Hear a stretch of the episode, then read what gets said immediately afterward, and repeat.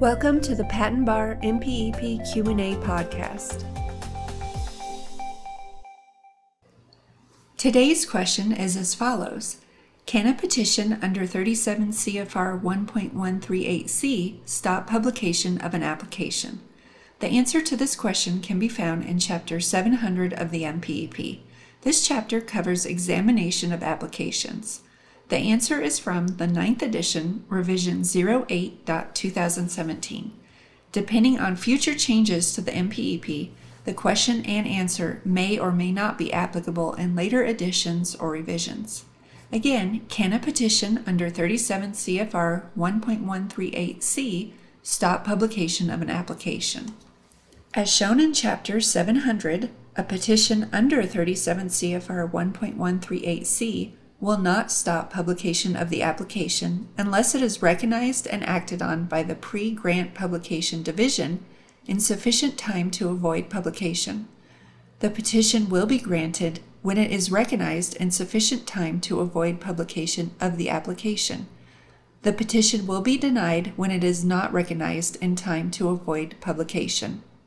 Generally, a petition under 37 CFR 1.138C will not be granted, and the application will be published in regular course unless such declaration of express abandonment and petition are received by the appropriate officials more than 4 weeks prior to the projected date of publication. It is unlikely that a petition filed within 4 weeks of the projected date of publication will be effective to avoid publication.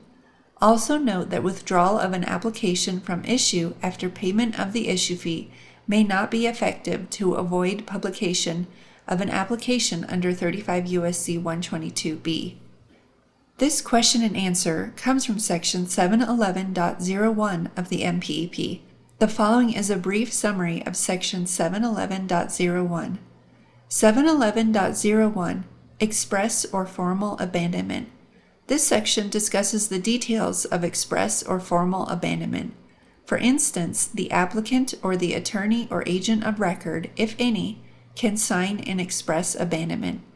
Details are provided where a letter of express abandonment is being submitted in an allowed application after the payment of the issue fee to avoid publication of an application, to obtain a refund of the search and excess claims fee, and an application in interference.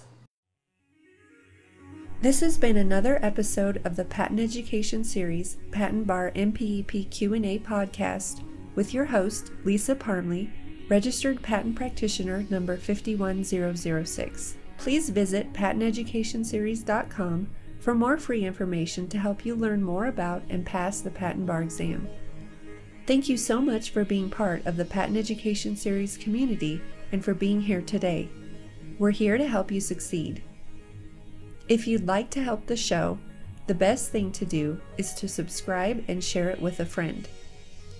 If you need anything or just want to touch base with us, please email us at info@patenteducationseries.com.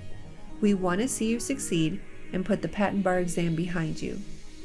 So again, head over to patenteducationseries.com for more free materials and information to help you pass the Patent Bar and get on the road to a new career as a patent practitioner.